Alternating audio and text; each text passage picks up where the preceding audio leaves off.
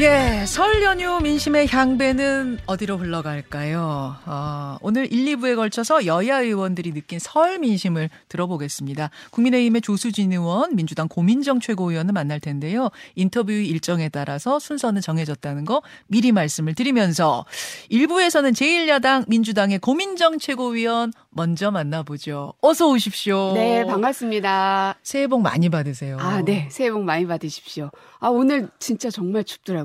아침에 나오는데. 약간 볼도 좀 빨개져서 들어오신 것 같아요. 네. 정말 춥죠. 다들 아침 출근하실 때 따뜻하게 입고 나가십시오. 네. 아, 명절은 진짜 어떻게 보내셨어요, 고 의원님? 뭐, 딸로서, 며느리로서, 엄마로서 충성을 다했죠. 그래서 되게 피곤해요. 맞아요. 아니, 만나는 이제 시민들은 뭐, 고 의원님 얼굴 다 알아보니까 한마디씩 손잡으면서 뭐라고들 말씀들도 많이 하시죠. 네. 뭐 의례적인 새해 인사도 하지만 아무래도 민주당 지도부에 있다 보니 정치에 대한 이야기들을 많이들 하셔요. 음. 가장 많이 하시는 이야기는 아무래도 난방비가 난방비. 큰것 같습니다. 그쵸. 실제로 체감 정도는 지금 뭐 두세 배 올랐다고는 하지만 체감은 훨씬 더 높게끔 어, 나오는 것 같고요. 네. 그리고 대통령 순방에 대한 이야기를 생각보다 많이 하시더라고요. 어. 이제 막 그 치러진 일정이다 보니까 아무래도 관심도가 높았었던 것 같고, 음. 그리고 보통은 이제 대통령 순방을 나가면 국내 현안이 클 경우에는 순방이 좀 묻히는 경향들이 있어요. 음. 왜냐하면 순방은 주로 이 플러스가 되는 일정 드릴 경우가 대부분이기 때문에 네. 왜냐하면 이 참모들이 그동안 만들었던 성과를 대통령이 걷어들이는 게 순방이거든요. 음. 그래서 정치 뉴스화에서는 별로 잘 다뤄지지 않는 게 순방인데 매번 이제 순방이 이게 논란의 중심에 있다 보니까 그 어, 국민들도 예, 관심 많더라고요. 오늘 제 질문도 그 관심거리 범주 안에 있는 것 같아요. 제일 먼저 해야 될 이야기가 난방비 얘기. 정말로 네. 만나는 친인천 친인척들마다 가장 먼저 꺼내는 얘기가 이 난방비 얘기였거든요. 어, 어떤 분들은 원룸인데 난방비가 15만 원이 나왔다. 또 30평 아파트인데 관리비가 40만 원, 50만 원이 나왔다. 이런 얘기도 심심치 않게 들릴 정도였습니다. 정말 뭐 이거, 이거 난방비 폭탄이라고 할 정도인데 좀 대책이 있어야 되는 거 아닌가요? 저도 그렇게 생각합니다. 그래서 어 이거는 뭐 여야가 경쟁을 할 사안은 아닌 것 같고 음. 어, 당장에 어떻게 도와줄 것인가. 일단 그 정부 정책 가운데 에너지 바우처 정책이라는 게 있습니다. 예. 주로 이제 취약계층에 있는 분들에게 정부가 지원해 주는 것인데 음.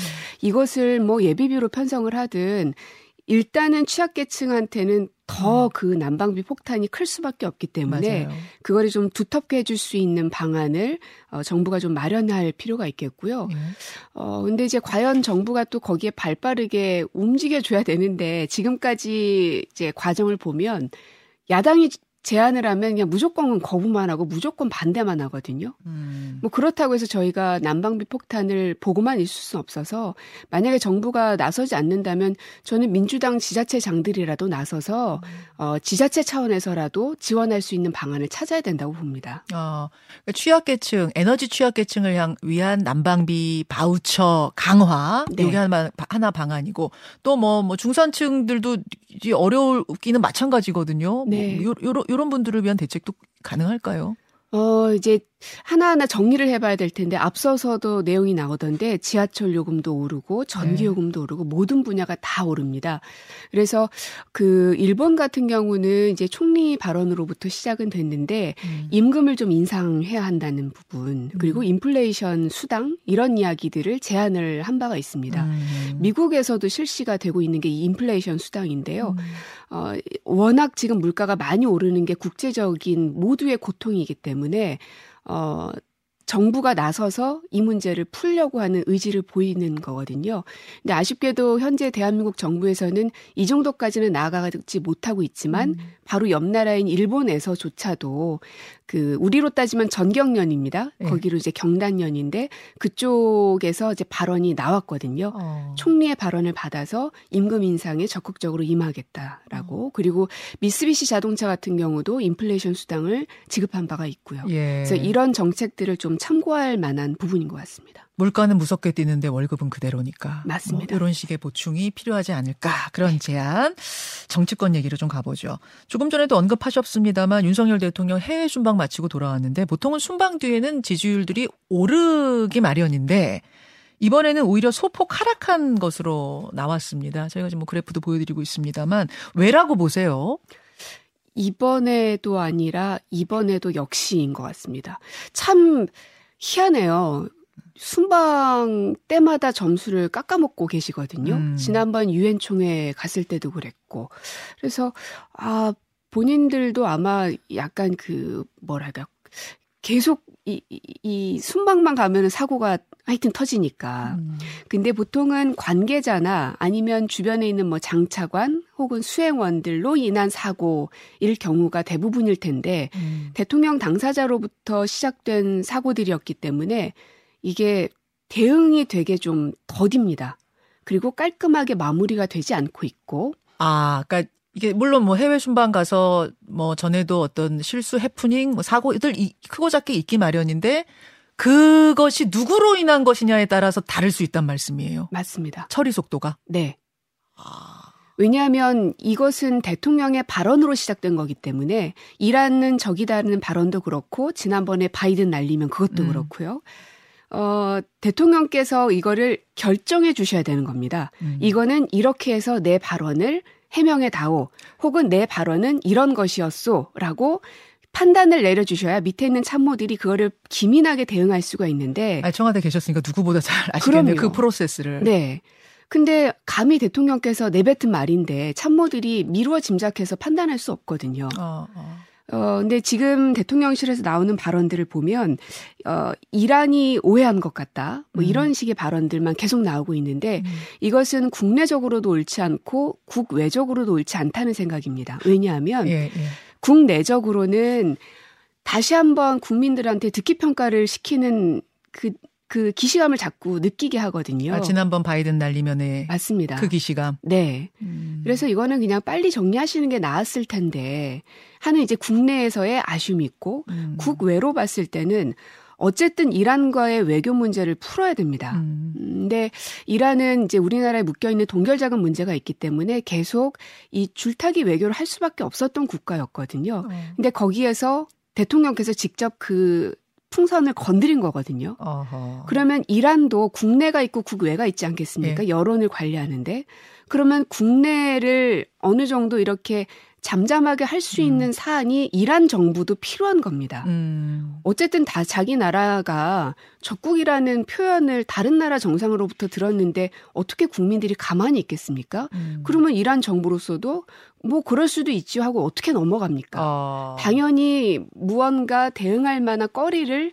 한국 정부가 이란 정부에게 줘야 되는데 그게 아니라 오해한 것 같다. 그 얘기는 이란 당신들에게 책임을 떠넘기는 거나 마찬가지거든요. 그러면 어. 이란도 국내 정치상으로는 이거를 계속해서 버텨나갈 수밖에 없는 거죠. 발끈할 수밖에 없다는 얘기군요. 맞습니다. 그 지스처가 나올 수밖에 없다. 지금으로선 그럼 사과가 필요하다고 보세요. 지금 뭐좀 잠재울 수 있는 길은?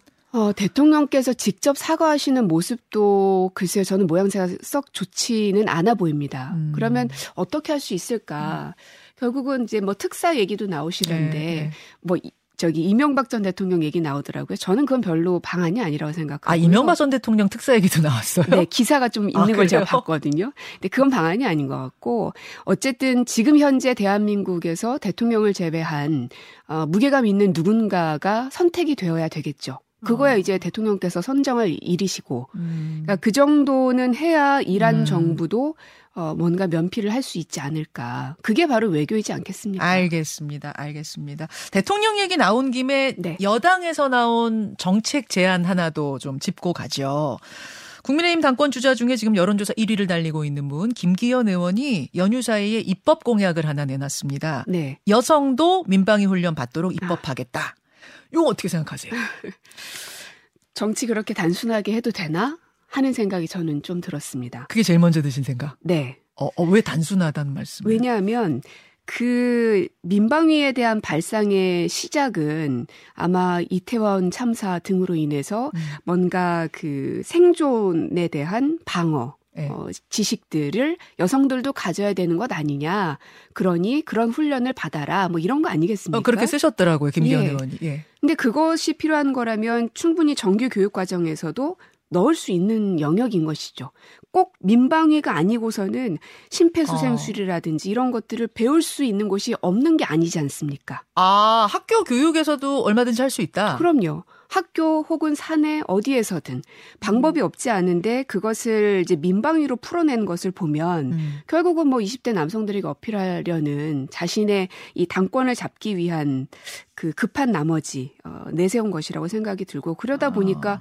야, 너무 단순하게 생각하시는 거 아닌가? 뭐 이런 생각이 들더라고요. 아, 이대남 표심 잡기 용이다. 네. 실제로 그럼 입법 발의를 하신대요, 김기현 의원이. 근데 동의 얻기는 좀 어려울 거라고 보시는 거예요? 그럼요. 저는 어, 렵다고 봅니다. 어렵다고 보세요. 예. 민주당 내 분위기 비슷합니까? 뭐 쉽지는 않을 것 같은데요. 아, 쉽지는 않을 것 네. 같다. 뭐 그렇다고 해서 예. 여성들은 절대로 뭐 군으로부터 완전히 다 어, 해방되어야 한다. 음. 절대로 여성이 뭐 화선은 안 된다. 이거는 아닙니다. 아하. 다만 이 생존 지식을 얻기 위해서 민방위로 푸는 것은 그건 너무나 단순한 도식이다라는 음. 것이죠. 아니, 국민의힘 전당대회 돌아가는 상황은 진짜 어떻게 보고 계세요? 물론 다른 당이긴 하시지만. 네. 어, 참 윤심이 무섭구나 하는 생각이 들고 다양한 목소리가 존재해야 된다는 걸 저희 당권 선거할 때도 참 많이 들었습니다. 음. 그 얘기를 국민의힘에서도 참 많이 하셨죠. 네, 네. 그러나 정작 지금 보면 어, 윤 대통령과 함께 하지 않는 사람들은 다 잘려나가고 있는 모습이 참 잔혹해 보이더라고요. 잔혹. 네. 유승민, 이준석, 나경원, 이게 한 명씩 한 명씩 바깥에 있으니까 더 잘 보이더라고요. 아, 아, 잘려나가는 것 같이 보여요. 예. 아. 그래서 그것이 과연 국민의힘에게 옳은 방향일 것인가. 뭐 저희로서는 그쪽이 다양한 목소리가 사그라들고 오로지 윤 대통령의 목소리만 살아남는 당이 된다면 저희로서야 뭐 나쁘진 않죠. 야당으로선. 어, 그러나 대한민국 정치로서는 후퇴하는 거라고 생각합니다. 알겠습니다. 아, 고민정 최고위원 지금 만나고 있습니다. 민주당 얘기로 가볼게요. 네. 뭐 민주당 관련해서도 민심의 단소리 쓴소리 많이 들으셨을 텐데 연휴 동안 민주당 당원 게시판에서 뜨거웠던 이슈 가운데 하나가 이른바 천원 당권 아, 천원 당원, 당원? 예, 천원 당원 논란이었습니다. 지금 저희가 유튜브와 레인보우로 그 게시판의 제안을 보여드리고 있는데 뭐냐면 비명계 의원들이 당비 천 원 내는 의원들에 의해서 뭐 사당화되고 있다 이렇게 비하하고 모욕을 줬다. 그래서 김종민, 이원욱, 조홍천 의원의 징계나 탈당을 요청한다. 요런 청원에 어 저희가 보여드리고 있는 건 지금 저게 이제 어제자 기사거든요. 7천 명이 동의를 했는데 음. 오늘 새벽 기사를 보니까 1만 3천 명까지 늘어났다고 해요. 굉장히 좀 빠른 속도로 늘고 있더라고요. 이 상황은 어떻게 보십니까? 어, 일단 당내에서 어떤 의견이든 활발하게 개진될 수 있는 장은 필요하다고 생각을 합니다. 음. 어, 이 발언에 대해서도 김종민 의원께서 오해가 있었고 왜곡 보도가 너무 커지고 있다라고 이제 말씀을 하셨더라고요. 어제 SNS 올리셨더라고요. 네, 네. 예. 뭐 그런 측면도 분명히 있어 보입니다. 그러니까 이게 너무 민감한 것이죠. 그래서 작은 이야기를 해도 네. 이게 네. 침소봉대 되는 경우들이 왕왕 생깁니다. 그러다 어. 보니 발언을 안 하게 되는 거죠. 괜한 분란을 어. 만들고 싶지 않으니까 네. 오해가 자꾸 생기니까. 음. 근데 그것은 당에게는 별로 좋지 않은 것 같습니다. 어. 그래서 어 어떤 발언이든 내가 한 발언에 대해서 책임져야 되는 건 정치인의 숙명이고 사명인 것이고요. 음. 아, 본인의 발언이 당원들에게 그렇게 해석이 됐다면 충분히 해명하는 게 저는 필요하다고 생각을 하고요. 음. 어, 또한 어떤 정치인이든 혹은 어떤 당원들이든 했던 발언에 대해서 과도하게 어, 반응해서 그 발언이 막아지게끔 하는 것 또한 당에게는 굉장히 좋지 않다. 아, 그러면은 이 상황 속에서는 어, 천원 당원에 대한 이야기를 했던 김종민 의원 발언도 존중하고 이 또 청원을 낸 당원들 네. 발언도 존중한다. 다 좀 열어놔야 된다. 그쪽이신 거, 네. 거 해석하면 되는 건가요? 네, 네. 아. 어, 그런데 김종민 의원은 이거 가짜 음. 뉴스 음. 너무 내 발언 왜곡해서 지금 청원하시는 거다. 굉장히 좀 억울해하시는 것 같던데요. 네, 그렇죠. 그래서 그런 부분들을 네. 어, 당원들께서도 좀 꼼꼼히 살펴봐 주십사 하고 부탁을 드리고 싶고 음. 김종민 의원님께서도 왜 당원들이 이 대목에서 음. 발끈했을까? 아. 어, 이유 없는 결과는 아무것도 없더라고요. 어, 음. 어찌 보면 지금 당원들도 그 과도한 언론들의 왜곡 보도에 굉장히 어, 민감해져 있는 상황이거든요. 아, 뭐 예를 들면 어떤? 뭐 예를 들어서 음. 이제 검찰로부터 공격당하는 게 많지 않습니까? 음. 야당 대표도 그렇지만 문재인 전 대통령도 그렇고 굉장히 민감해져 있는 이런 상황이기 때문에 어떤 것 하나도 조금만 이게 이게 그 발화가 돼도 어. 크게 불로 번질 우려가 큰 아, 것이죠. 지금 모두가 다 굉장히 예민한 상황 맞습니다. 그 말씀이시죠. 네. 어, 어. 어, 그렇기 때문에 우리가 일치 단결해서 똘똘 뭉쳐서 같이 하자라고 음. 자꾸 말씀을 드리는 이유는 이 민감함이 여전히 살아 있기 때문입니다. 음. 그래서 이게 좀 사그라들려면 시간이 좀 필요할 텐데 네. 그것을 양쪽 다 좀 존중하고 기다려 주는 게 필요하지 않을까. 바로 그 이재명 대표 검찰 출석이 네. 뭐 당으로서는 지금 가장 큰 이 현안일 텐데 28일 돌아오는 토요일에 검찰 출석하기로 했습니다. 이재명 예. 대표. 근데 검찰에서는 뭐 사안도 많고 피의자 방어권 측면에서 이틀 연속으로 연속인지 모르겠네요. 하여튼 이틀 정도 출석하셨으면 좋겠다 이런 의견 내놨거든요. 어떻게 보세요? 글쎄요, 뭐 검찰 공화국이니까 마음대로 다 하겠다는 심산이죠. 어, 어 뭐 기소도 정해져 있는 것 우리가 이미 어, 말, 말씀을 드렸었고요. 과연 이제 검찰이 제대로 된 수사를 하고 있는가 여전히 의심스러울 수밖에 없고 과도하다라는 생각이 여전히 들 수밖에 없고 어. 왜 김건희 여사에 대한 수사는 안 하는지에 대해서 정말 가는 곳마다 수십 번 수백 번을 얘기하고 있지만 꼼짝도 하지 않고 있고요. 음. 이게 무슨 공정한 검찰입니까? 어. 그리고 검찰이 미리 정해놓고 아직 그 소환 조사를 해보지도 않고 이틀을 할 수도 있다? 이게 말이나 되는 겁니까? 이미 변호인들한테 요청했다 뭐 이런 얘기가 나오더라고요. 이틀. 아, 글쎄요. 이게 과연 옳은 방향인가. 음. 저는 이제 국민들께서도 계속 보고 계시고 그 결과는 어, 수사기관에 대한 국민들의 낮은 신뢰도가 방증하는 거라고 생각을 합니다. 음. 이제 다만 검찰은 선출된 권력이 아니기 때문에 그래 국민의 여론이 무엇이든 난 상관없어. 어차피 음. 나의 뒤에는 다른 사람들이 있으니까. 라는 그런 든든함 가지고 지금 계속 질러대는 것 같은데요. 어. 결국은 그 뒤에 있는 사람들이 거기에 대해서 심판받게 될 날이 올 거라고 생각합니다. 일단은 이틀 출석은 뭐 어불성설이다. 네. 여기까지 오늘 말씀 듣겠습니다. 고민정 의원님 고맙습니다. 네, 고맙습니다. 김현정의 뉴스쇼는 시청자 여러분의 참여를 기다립니다. 구독과 좋아요, 댓글 잊지 않으셨죠? 알림 설정을 해두시면 평일 아침 7시 20분 실시간 라이브도 참여하실 수 있습니다.